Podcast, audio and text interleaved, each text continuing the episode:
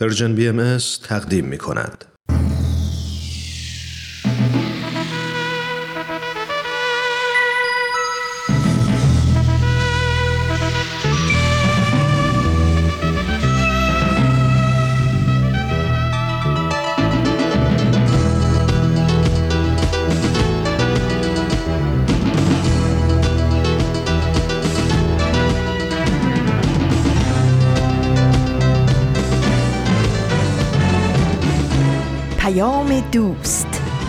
برنامه ای برای تفاهم و پیوند دلها.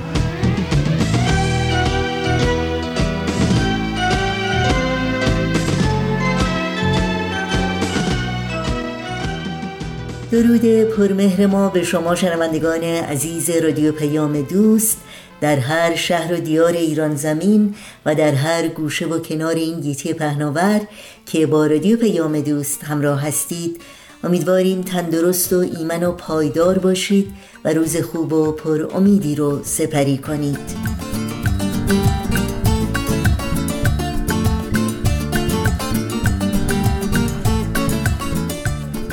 نوشین هستم و همراه با همکارانم میزبان پیام دوست امروز دوشنبه 13 بهمن ماه از زمستان 1399 خورشیدی برابر با اول ماه فوریه 2021 میلادی.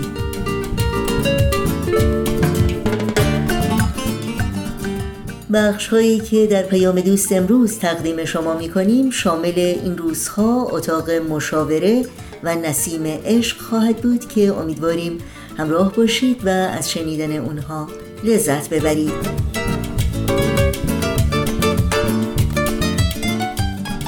و برای تماس با ما و مطرح کردن نظرها و پیشنهادهای خودتون اطلاعات راه های تماس با ما رو لطفا الان یادداشت کنید.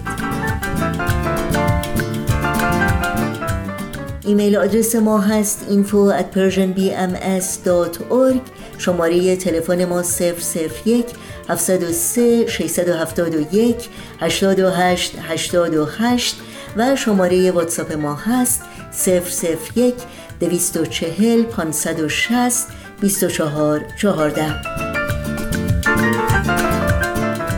در شبکه های اجتماعی برنامه های رادیو پیام دوست رو می‌تونید زیر اسم بی ام دنبال بکنید و با ما در تماس باشید. و ضمنا اطلاعات کامل راه های تماس با ما اطلاعات برنامه های رادیو پیام دوست و همینطور پادکست برنامه ها رو می‌تونید در صفحه تارنمای سرویس رسانه فارسی باهایی www.persianbahaimedia.org جستجو کنید.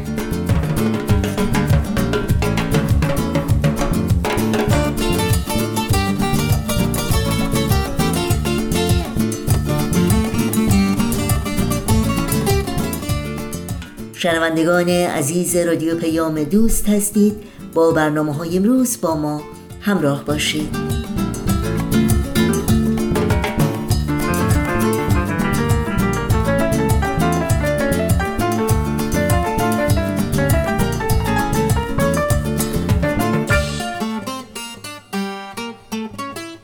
و ما نشریه آنلاین عالم باهایی با انتشار مقالات جدید و تغییراتی نو بروز شد. بر اساس گزارش سرویس خبری جامعه جهانی باهایی این وبسایت که در ماه می 2019 میلادی شروع به کار کرد اکنون گسترش یافته و شامل کتابخانه حاوی آثاری از آرشیو نشریه عالم باهایی و همچنین بخش مجموعه های ویژه است که در آنها مقالاتی که بر اساس موضوعات متفاوت دستبندی شدند جمع کرده.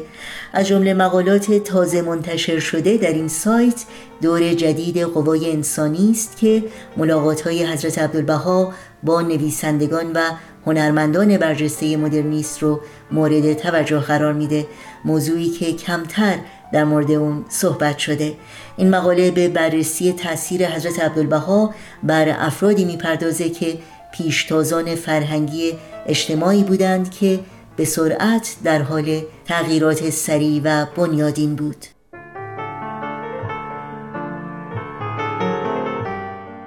نشریه عالم باهایی با هدایت حضرت شوقی افندی مدتی کوتاه بعد از شروع دوران ولایت ایشان در سال 1921 میلادی به چاپ رسید.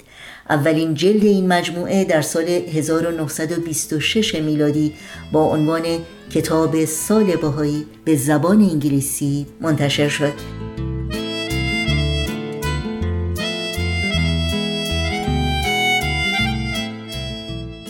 از شما دعوت می کنم برای متن کامل این گزارش به سایت سرویس خبری جامعه جهانی باهایی news.persian خط فاصله باهایی مراجعه کنید.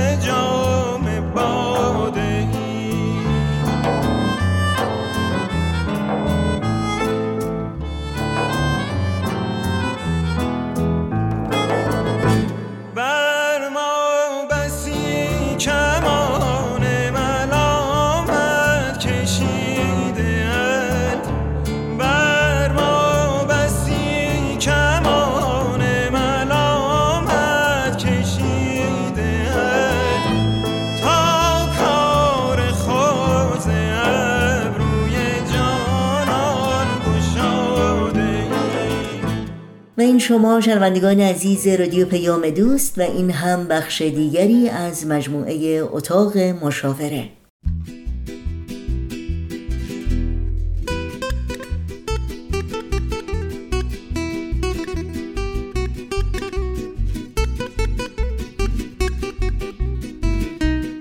اتاق مشاوره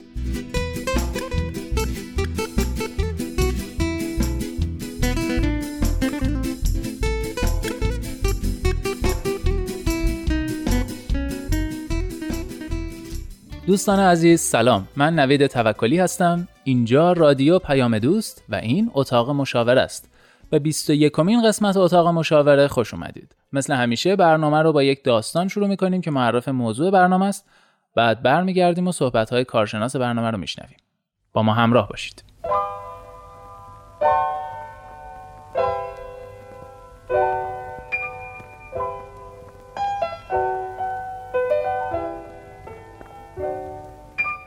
آقا من یه بچه دارم به معنای واقعی کلمه بی نظم همه اتاقش ریخت و پاشه. هیچی سر جاش نیست.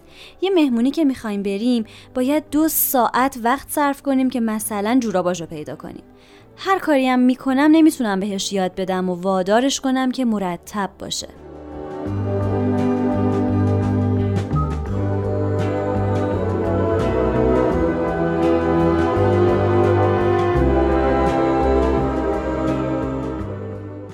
خب داستان امروز رو هم شنیدید. مشکلیه که فکر می‌کنم خیلی از خانواده ها باش دست و پنجه نرم می‌کنن. به حال بچه ها خیلی هاشون ممکنه بینظمی داشته باشن حالا در یه لولی در یک ساعتی.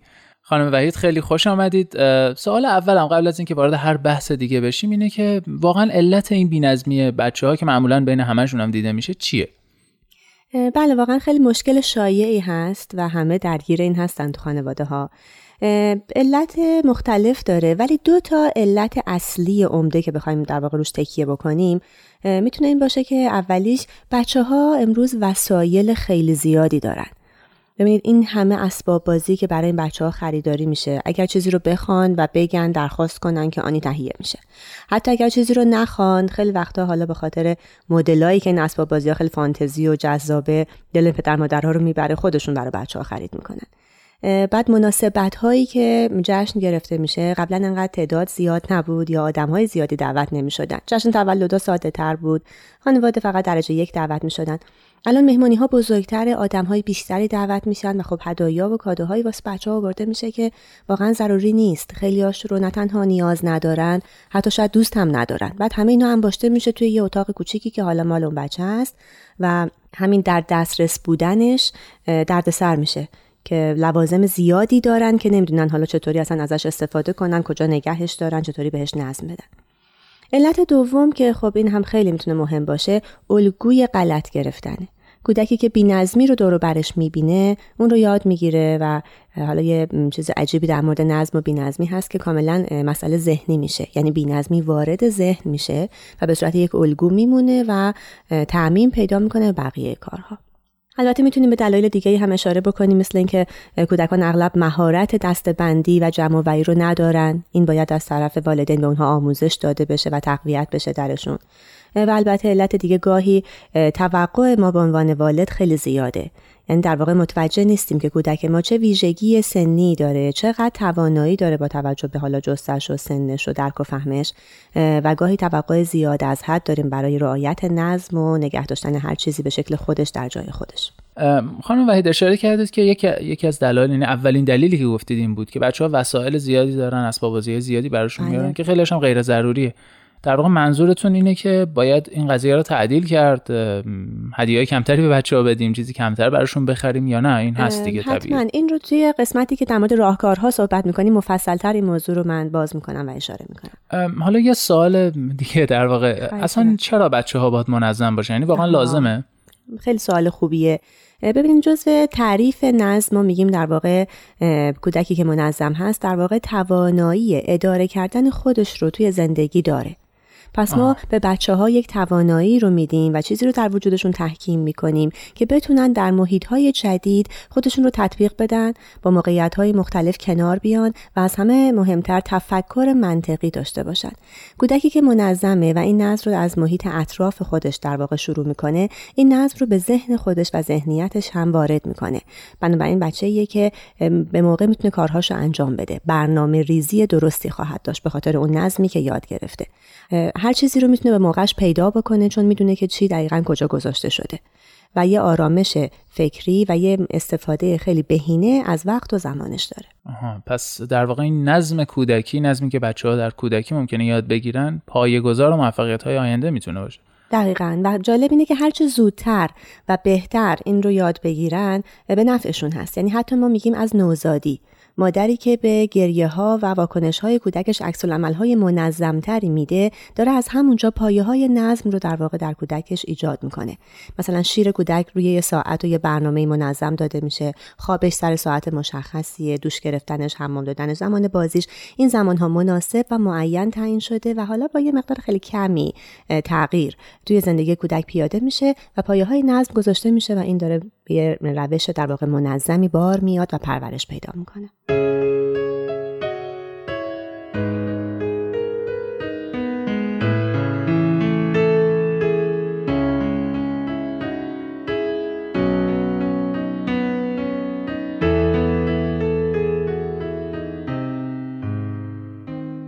دوستان عزیز همچنان با 21 مین قسمت اتاق مشاوره همراه هستید. موضوع این برنامه نظمه، نظم بچه ها. خانم وحید در بخش قبلی فرمودن که نظم انقدر مهمه که می‌تونه باعث موفقیت های آینده بچه ها بشه چون در واقع توانایی اداره کردن زندگی خودشون رو بچه ها از همون بچگی در واقع یاد می‌گیرن و بعد منطقی فکر کردن و برنامه ریزی کردن و چیزهای دیگه که در واقع همه پایه های یک فرد موفق یک بزرگسال موفقه و انگار همه اینها در بچگی ریخته میشه. خانم وحید خیلی واضح سوال الان. راهکارهای آموزش نظم به بچه ها چی می‌تونه باشه؟ البته یه پرانتز کوتاه باز کنم که گفتید از همون اول اول حتی در شیر دادن و ساعت خواب و ساعت خورد و خوراک بچه ها حتی به عنوان نوزاد این نظم رو میشه پایگذاری کرد. اما یه مقدار بیایم جلوتر و در واقع بله. آموزش کلاسیکتر رو چجوری می‌تونن خانواده انجام بدن؟ ببین اولین گام اینه که در مورد علل صحبت کردیم. علل بینظمی حذف بشه. یعنی ما اونجا در مورد اینکه بچه ها وسایل خیلی زیادی دارن که حالا یا اصلا نیاز ندارن یا براشون جذاب و جالب نیست یا چرا؟ هم لازمه هم جذابه ولی زیاده. تعدادش خیلی بیشتر از اون چیزیه که کودک برسه در طی یک روز باهاش بازی کنه ازش استفاده کنه و یا حتی بیشتر از اون چیزی که در کمودا و گنجای اتاقش جا بگیره. بنابراین اولین گام اینه که ما یه سری از چیزها رو حذف بکنیم. مثلا فکر کنید که جشن تولدی داشتیم یا حالا یه عیدی مراسمی چیزی بوده که فرزند ما خیلی هدیه گرفته. در این موقع میایم در واقع تقسیم بندی می‌کنیم. چیزایی رو که خیلی دوست داره یا منتظرشون بوده یا می‌دونیم اینا اسباب بازی ها یا کتاب های محبوب فرزند ما هست رو در اختیارش می‌گذاریم. بقیه رو جمع می‌کنیم فعلا تا یه مدتی که این تازگی این گروه اولیه از بین بره. بعد می‌تونیم تعویض بکنیم. خیلی وقتا خوبه که با خود فرزندمون مشورت بکنیم. اگه حالا بلافاصله بعد از جشنه و همه هدایا انقدر تازگی داره که همشو می‌خواد خب حالا یکی دو روزم ما با این شلوغ بازاری که در واقع تو اتاقش به راه میفته کنار بیایم و صبوری بکنیم. ولی بالاخره می‌تونیم ازش بپرسیم که خب حالا مثلا ده تا عروسک پشمالو به دردمون نمی‌خوره. الان همه رو لازم نداریم. از بین اینا مثلا دو تا سه تاشو انتخاب کن بقیه رو می‌ذاریم توی ویترین یا می‌ذاریم بالای کمد یا می‌ذاریم توی کارتونی زیر تخت خواب. جایی که بدونه به او تعلق داره اطلاع داره و هر وقت هم بخواد با کمک ما یا حتی به تنهایی بتونه در بیاره و جایگزینش بکنه. و بعد حالا اینا رو بذاریم کنار یه هفته با اینا بازی کنیم بعد اونا میرن استراحتگاه اسباب بازی های جدید از استراحتگاه میان بیرون. در مورد لباس ها هم همینطوره. قطعا ما فصلی لباس ها رو تفکیکی می‌کنیم به عنوان مادر. تابستون زمستون تفکیک می‌کنیم و اینها. ولی یه وقتایی هست که مثلا یه لباسایی یکی دو سایز برای فرزند من کوچیکتره که خب قابل استفاده نیست. دیگه موندنش توی کمد لزومی نداره. یا یکی دو سایز بزرگتره. بازم تا یه سال دیگه شش ماه دیگه قابل استفاده نیست. اینا می‌تونه تفکیک بشه لیبل بخوره که خب ما فراموش هم نکنیم چی و کجا نگه میداریم. یا به انبار یا به کمدهای بالاتر یا حالا اتاقهای اضافه منتقل بشه که همه اینها در آن واحد توی کمد بچه در دسترس نباشه. حتی برای بچههایی که خیلی بی‌نظمن توصیه من اینه که لباس یک هفتهشون رو در نظر بگیریم که چه چیزهایی رو می‌خواد بپوشه. حالا مثلا روزی دو دست اگه قرار عوض بکنه و همه رو بقیه رو جمع بکنیم توی کاوری جدا کنیم و خارج از اتاق نگه داریم. در واقع اتاقی که 6 دست 7 دست لباس توی کمدش هست خیلی زودتر می‌تونه جمع بشه. چه اگر لباسا بیرون ریخته باشه چه اگر لباسا توی کمد باشه. پس یکی حذف این وسایل زیادی هست. یا کتاب ها از سنش گذشته دیگه حالا کتاب های خیلی بچگونه و داستان های اولیش رو نمی‌خواد اینا رو یا ببخشیم یا جمع کنیم بفرستیم انباری و قفسه ویترین کتابخونه هر چیزی که هست رو خلوتتر نگه داریم که واقعا از عهدهش بر بیاد که اینها رو جمع بکنیم. راهکار دوم که خیلی مهمه در مورد همین وسایل اضافی هنوز خدمتتون می‌خوام بگم اینه که جایگاه های مناسبی توی اتاق فرزندمون ایجاد بکنیم. شاید هر خانواده‌ای توانایی خرید قفسه و کمد خیلی زیاد نداشته باشه. می‌تونیم از این سبدهای پلاستیکی براشون بگیریم یا همین کارتونایی که برای نگهداری حالا کتاب یا حتی پوشاک اضافه هست که اشاره کردم رو داشته باشیم. از فضاهای زیر تخت فضاهایی که پشت کمد یا بالای کمد هست استفاده کنیم. این میشه تدبیر و درایت من مادر که ببینم چطوری می‌تونم یه هیته هایی رو ایجاد بکنم که فرزند من یاد بگیره. وقتی بهش میگم اتاقتو جمع کن اتاقتو مرتب کن این پیام واضح و آشکار نیست. بنابراین به وضوح باید بگم کتابات تو کارتون لباسات تو کمد عروسکات تو قفسه بدونین هیته بندی میشه اتاق و هر کسی تو جایگاه خودش می‌تونه قرار بگیره. پس در واقع بچه ها همینجوری که بگیم اتاق جمع کن درک درستی از این کلمه ندارن. نکردیم. بله. نه اصلا نمی‌دونه درست جمع کن مرتب کن منظم کن هیچ ذهنیتی ازش نداره. مگر اینکه جمله های سریح واضح و کوتاه با دستورالعمل هایی که کمکیه کاملا. باز توصیه دیگه اینه که مثلا اتاق رو به چهار هیته ما می‌تونیم تقسیم بکنیم. یه هیته مربوط به کتاب و لوازم تحریره که معمولا خب یه میز تحریری کمدی چیزی اونجا قرار داره. یه هیته خوابه که خب قطعا تخت خواب کودک ما هست. یه هیته پوشاکه که حالا کمدی گنجه چیزی هست. یه هیته هم اسباب بازی که می‌تونه یه سبد یا دو تا سبد پلاستیکی باشه. این وقتی که میگیم جمع کن اون وقت در واقع معنی میشه حرف ما که روی تخت خواب هیچ چیزی نباید باشه جز لوازم خواب. حالا حتی اگه این ملافه و شمد و بالش و پتو و اینا گیره هم خورده اون وسط قلمبه فعلا خوبه. ما یک قدم داریم در زمینه هیت سازی و تعیین هیته های اتاق جلو میریم دیگه. این خوبه. لوازم خواب سر جاشه. هیچ لباسی مثلا کتاب چیزی ولو نباشه اونجا. اگر که باز میگیم بریم بپردازیم به قسمت لوازم و تحریر کتاب ها می‌تونه همه کتاب دفترچه ها مداد رنگی ها پاستلا همه اینا دورور این میزه باشه که حالا میزه تحریر یا کتابخونه یا قفسه. اینکه ما اول کار بسم الله به قولی انتظار داشته باشیم همه کتابا ردیف مرتب مدادات توی جعبش چیده شده اینا توقع های یکم زیاد از حد ماست. قدم به قدم با جلو. آفرین. فقط فعلا هیته ها رو تعریف می‌کنیم براش. پس میشینیم نظم رو با کودکمون معنی می‌کنیم. این راهکار اول ماست. وقتی میگم اتاقت مرتب کن یعنی این. چیزای خواب کنار هم توی جایگاه خودش به لوازم تحریر روی میز تحریر. لباسا حتی میگم اگه مچاله شده است واسه یکی دو روز اول خوبه. توی کمد و حالا اسباب بازی هم که سر جاش توی اون حالا سبدی که از قفسه ای که هست چیزی وسط اتاق ولو نیست هیچ هم از یه هیته وارد هیته دیگه نشده.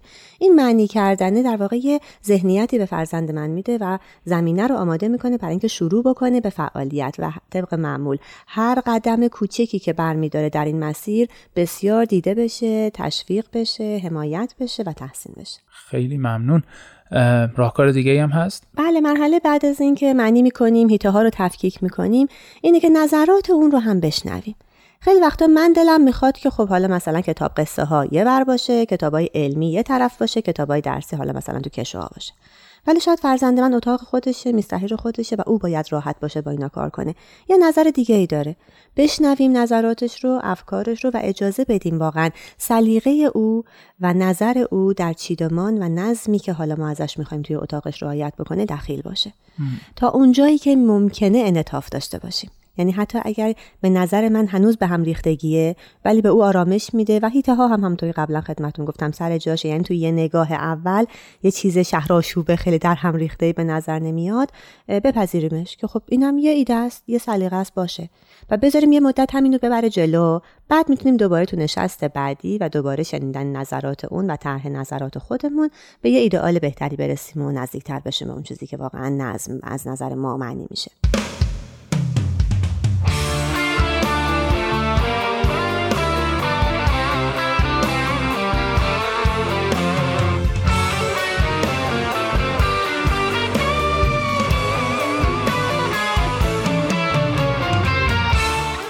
خب دوستان عزیز نوید توکلی هستم. همچنان با 21 کمین قسمت اتاق مشاور همراه هستید. تا اینجا چند تا راهکار در مورد آموزش نظم به بچه ها شنیدیم؟ یکی دو سه تا. بقیهش رو خانم وحید برامون توضیح میدن.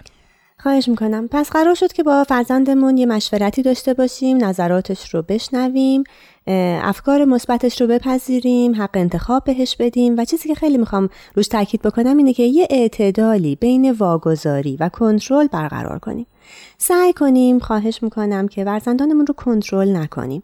یه مقداری مسئولیت هاشون رو تعریف کنیم کمکشون کنیم ولی به خودشون وا بگذاریم که خودشون رو بتونن نشون بدن و بعد باز اون تاکید همیشگی بسیار تشویقشون بکنیم و در واقع خونسرد صبور ولی قاطع باشیم روی حفظ این نظم و بهش نشون بدیم که عملکردش رو می‌بینیم. حتی اگر جزئی خیلی ناچیز گام های اولیه لرزون بی ولی به هر حال با تشویق قطعا بهتر و بهتر میشه.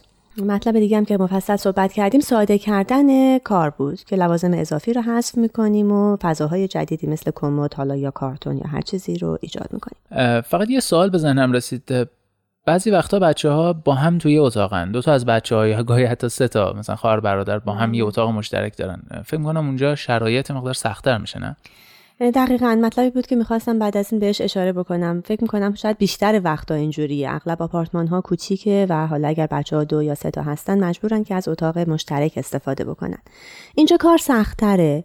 و در واقع صبر و تحمل والدین باید بیشتر باشه. یعنی باید به بچه ها حق بدیم که حالا دیگه لوازم بیشتری توی فضای کمتری داره در کنار همدیگه قرار می‌گیره و خود بچه ها هم هیته های مشترک رو خیلی دوست ندارن. اون استقلال و اون اعتماد به نفسی رو که باید داشته باشن که رو هیته های خودشون بتونن کنترل داشته باشن ندارن. باز توی همین اتاقهای کوچیک هم توصیه من اینه که تا اونجایی که میشه لوازم اضافی رو حذف بکنیم. که در واقع فضای مثبت و مفید بیشتری برای بچه ها فراهم بشه و بعد حتی همون یه اتاق هم تفکیک و هیته گذاری بشه. یعنی حتی اگه شده با یه قفسه یه پاراوان یه پرده خیلی ساده یه قالیچه رو مثلا حالا یه جوری عمود میندازیم افقی میندازیم کارش می‌کنیم اتاق نصف بشه که معلومه مثلا اگر از این تختای دو طبقه استفاده می‌کنن کاملا مشخص باشه فضای بالای هر تختی رو مال اون فرزندی که اگه می‌خواد که نقاشی به چسبونه حالا یه اسباب بازیه که محبوبش دوست داره اونجا قرار بده. میز تحریر باز همینطور اگر ساعات مختلفی استفاده می‌کنن که شوهاش کمدش تفکیک باشه ساعت ها مشخص باشه. کمد لباس که خب بالاخره باز باید یه قفسه کشو یه چیزی تفکیکی باشه. کاملا برای بچه ها تعریف بشه و مشخص بشه که هر کس هیتش کجاست چقدر و مسئول نگهداری نظافت و نظم همون اون محدوده خودش هست. و باز دوباره دیگه بقیه راهکارا اینن همینه. سعی می‌کنیم کار رو ساده کنیم نظم براش تعریف کنیم واضح و کوتاه صحبت کنیم بسیار تشویقشون کنیم ایده های خودشون رو هم در این زمینه بپذیریم. خانم وحید این خیلی خوبه که ما به بچه ها نظم آموزش بدیم اما خب خیلی موضوع شیرین و جذابی نیست به حال قبول کنید دیگه. بله. چجوری میشه اینو برای بچه های مقدار شیرین کرده؟ با لحن کودکانه و با بازی بهتر میشه کار رو جا انداخت و تحکیم کرد و مطمئنم که همه مامانا تو این زمینه تجربیات خیلی خوب و مثبتی دارن که خودشون هم لذت می‌برن.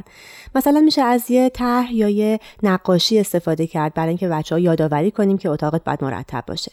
یا حتی برای بچههایی که مدرسه رفتن و خوندن بلدن یادداشتای با مزه با تنز نوشت روی چیزایی که مربوط به بچه ها هست گذاشت. مثلا روی کفشا بذاریم که لطفا منو دم در جفت کن. یا رو کتابایی که وسط اتاق پخشه مثلا یه یادداشتی بذاریم که دوست ندارم اینجا ناراحتم منو به قفسه برگردون. بدین از زبان اشیا براشون یادداشتایی بذاریم که مثل یه بازی جلوه بکنه. یا اینکه مثلا برچسبهایی بسازیم که حتی با بچه‌ها بشینیم رنگ کنیم و نقاشی کنیم شکل داشته باشه خوشگل باشه. رو پوشه ها کشه ها که بدونن دقیقا هر کدوم از اینا جایگاه چه چیزی باید باشه. یا مثلا روی کمد لباس. یادداشت بذاریم چوب لباسی های فانتزی براشون بگیریم. کار رو یه جوری در واقع جذابتر و جالبتر بکنیم با نقاشی با شوخی با بازی و با رنگ. انشالله که موفق هم باشن در این خیلی خیلی ازتون ممنونم. مثل همیشه توضیحات کامل و جامع و با لحن گرم و صمیمی خیلی ازتون ممنونم. خواهش می‌کنم. خواهش می‌کنم. دوستان عزیز به پایان این قسمت اتاق مشاوره رسیدیم. ممنون که با ما همراه بودید. هفته های آینده هم با ما همراه باشید. شاد باشید و خوشبخت. خدا نگهدار.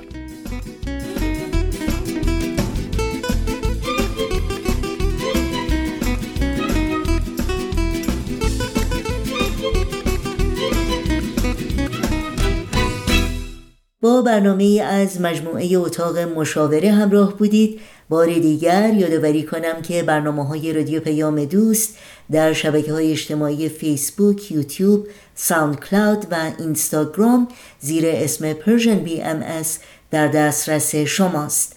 آدرس تماس با ما در پیام رسان تلگرام هست at Persian BMS contact. در فاصله ای که تا بخش بعدی برنامه های امروز رادیو پیام دوست داریم شما رو به شنیدن قطعه موسیقی میهمان می‌کنیم.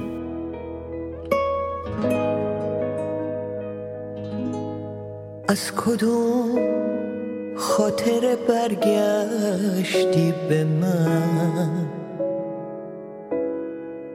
که دوباره از تو رویایی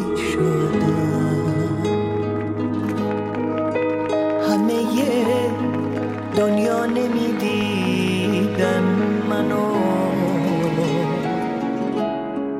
من کنار تو تماشایی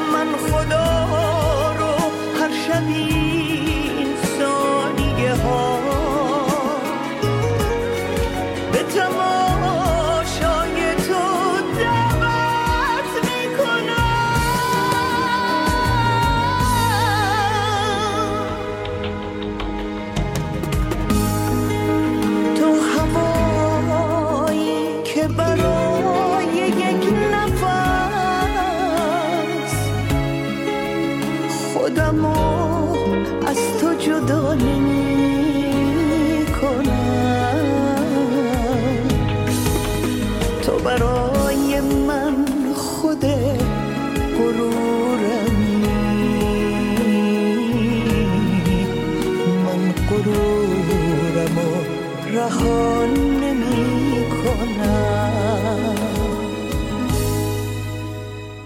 همچنان با برنامه های این دوشنبه رادیو پیام دوست همراهی می کنید و برنامه ای که در این ساعت تقدیم شما می کنیم نمایش رادیویی نسیم عشق خواهد بود که ما رو با زندگی حضرت باب بنیانگذار آین بابی و مبشر آین باهایی آشنا می‌کنه. با هم بشنویم.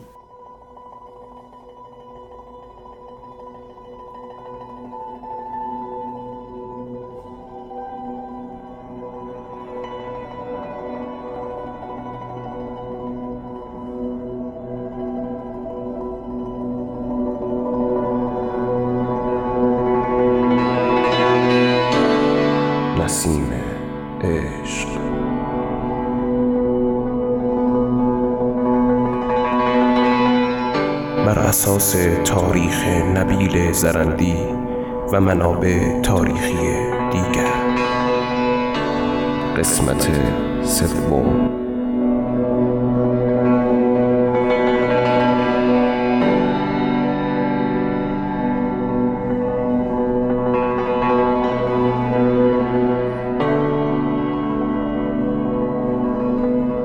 هزار و هشتصد و سی و سه میلادی نیویورک محله همتون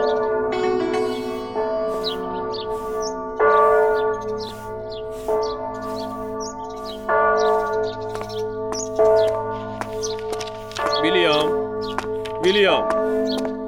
کشیش با شما کار دارد. مطلب مهمی است. لطفا کتاب مقدس را به من بده. با من کار دارد؟ امروز که یک شنبه نیست. می توانی این قسمت را برایم ادامه دهی؟ ببینم کجا؟ اینجا این صفحه. باشد باشد. تو برو. آقای میلر آقای میلر. بله پدر جان. خواستم بگویم شما بسیار نزد مردم محترم و بزرگوار هستید. تعابیر شما از کتاب مقدس بر روح و جان ما می نشیند الان دو سال است که برایمان موعظه می کنید خیلی خوب یادم هست.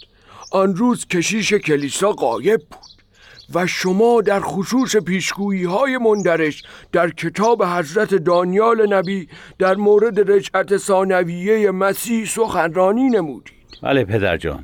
بعد از خدمت در هنگ پیاده در 1814 به زراعت مشغول شدم.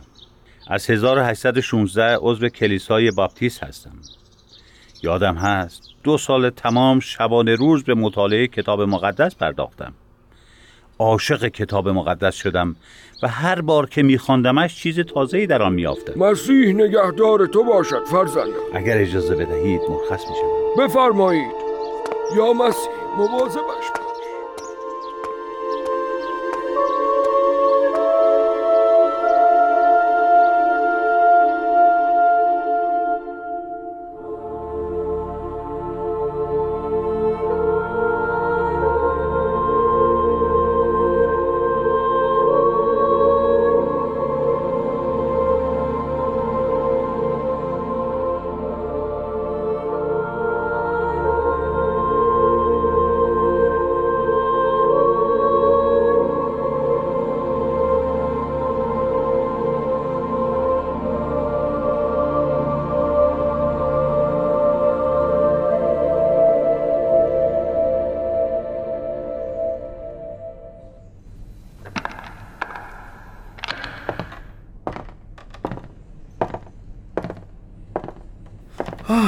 ویلیام آمدی؟ بیا. بیا بنشینی نامه را بخوان برای توست. درود بر پدر روحانی. این نامه چیست؟ ویلیام تو رسما جزء واعظان کلیسای پایتخت انتخاب شدی. دیگر می توانی رسما موعظه کنی. تبریک می‌گویم فرزندم. تبریک می‌گویم. سپاسگزارم پدر. خبر بسیار خوشحال کننده بود. اگر اجازه بدهید مرخص می شوم برو. برو خدا نگهدارت باشد فرزندم.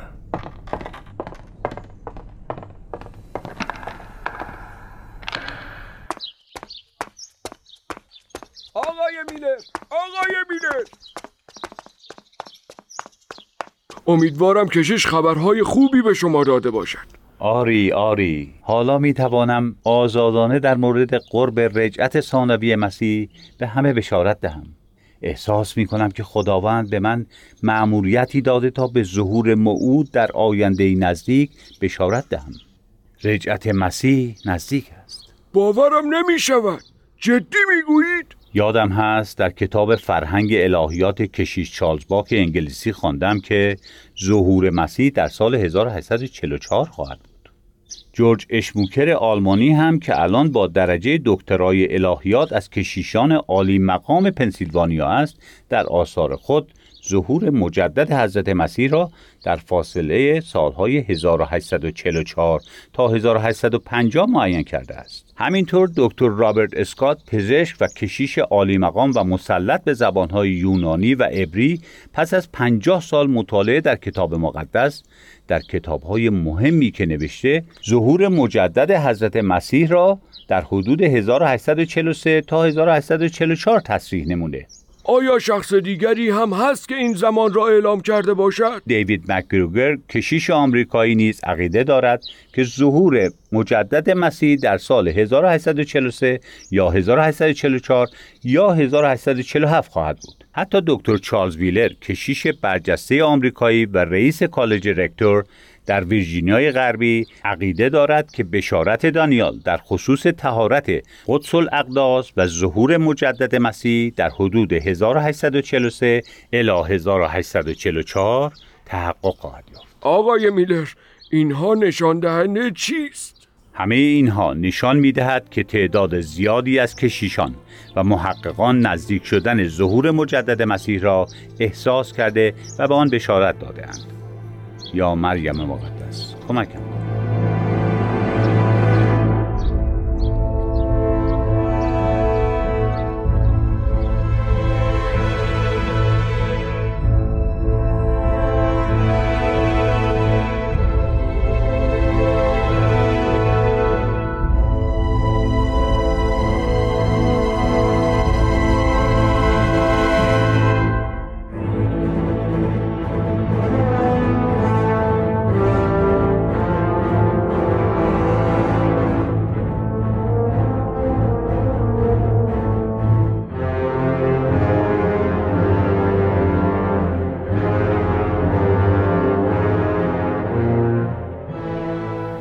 ویلیام میلر در سال 1834 ابراز نمود که خداوند به او مأموریت مخصوص داده.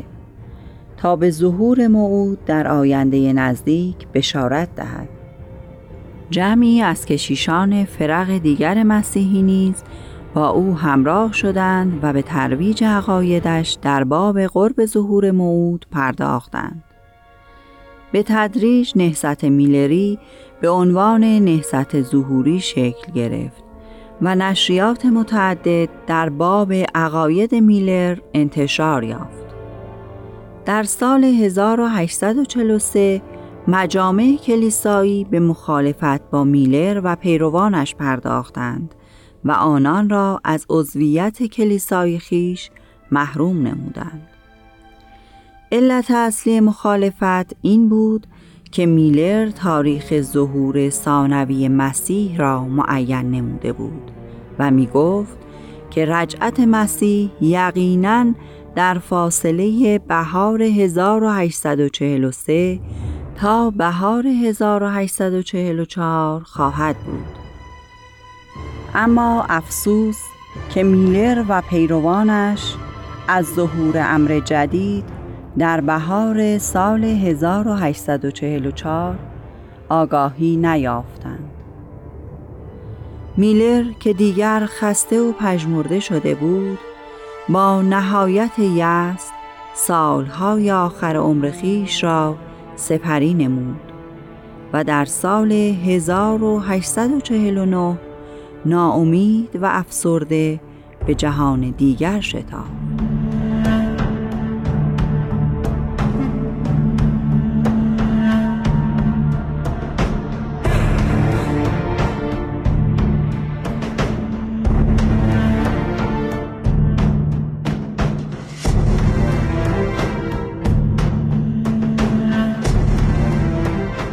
شنوندگان عزیز به پایان قسمت دیگری از نمایشنامه رادیویی نسیم عشق رسیدیم.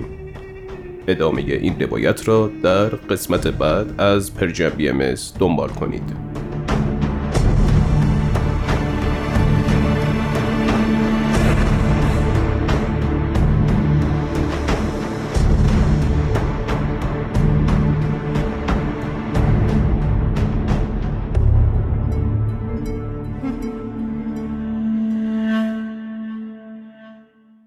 همراهان خوب رادیو پیام دوست نمایش رادیویی دیگری را از مجموعه نسیم عشق شنیدید. لینک همه برنامه های ما و همینطور اطلاعات کامل راه های تماس با رادیو پیام دوست در صفحه تارنمای سرویس رسانه فارسی باهایی www.bahaipersianmedia.org در دسترس شماست. دیارم دیارم تو ای خاک مشکارم به جز تو نجویم. توی نازنین دیارم نهال وجودم. به خاک دگر نرویم به گلدان بمیرم. که در تو ریشه دارم.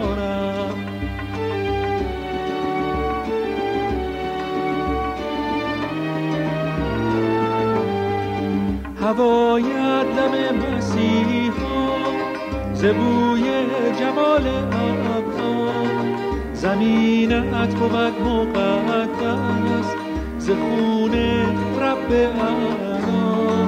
تو ای مشرق هدایت تو ای محشر قیامت.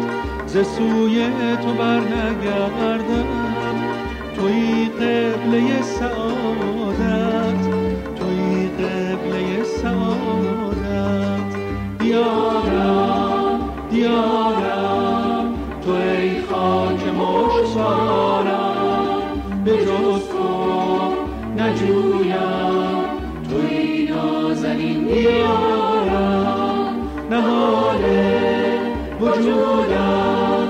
به خاک دگر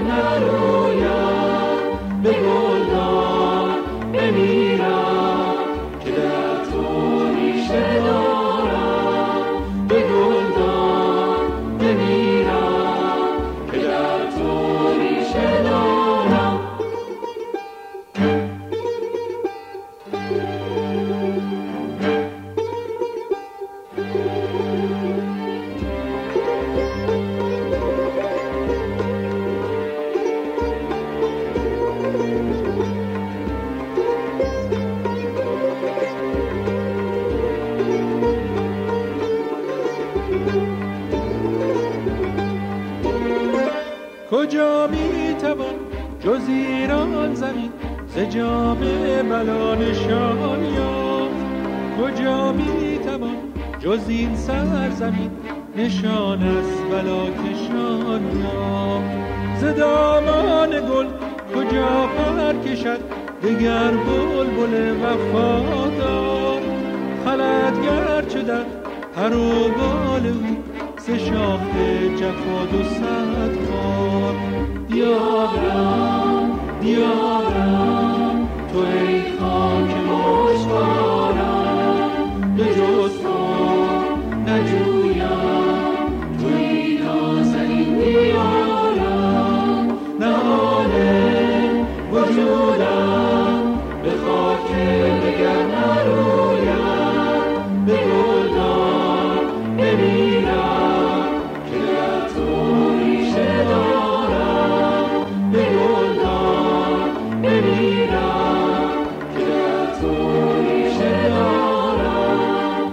گلدان بمیرم که در تو ریشه دارم.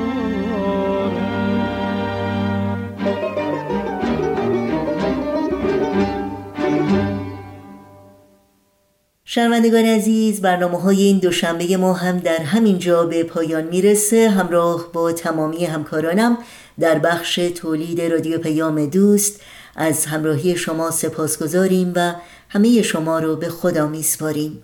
تا روزی دیگر و برنامه دیگر شاد و پاینده و پیروز باشید.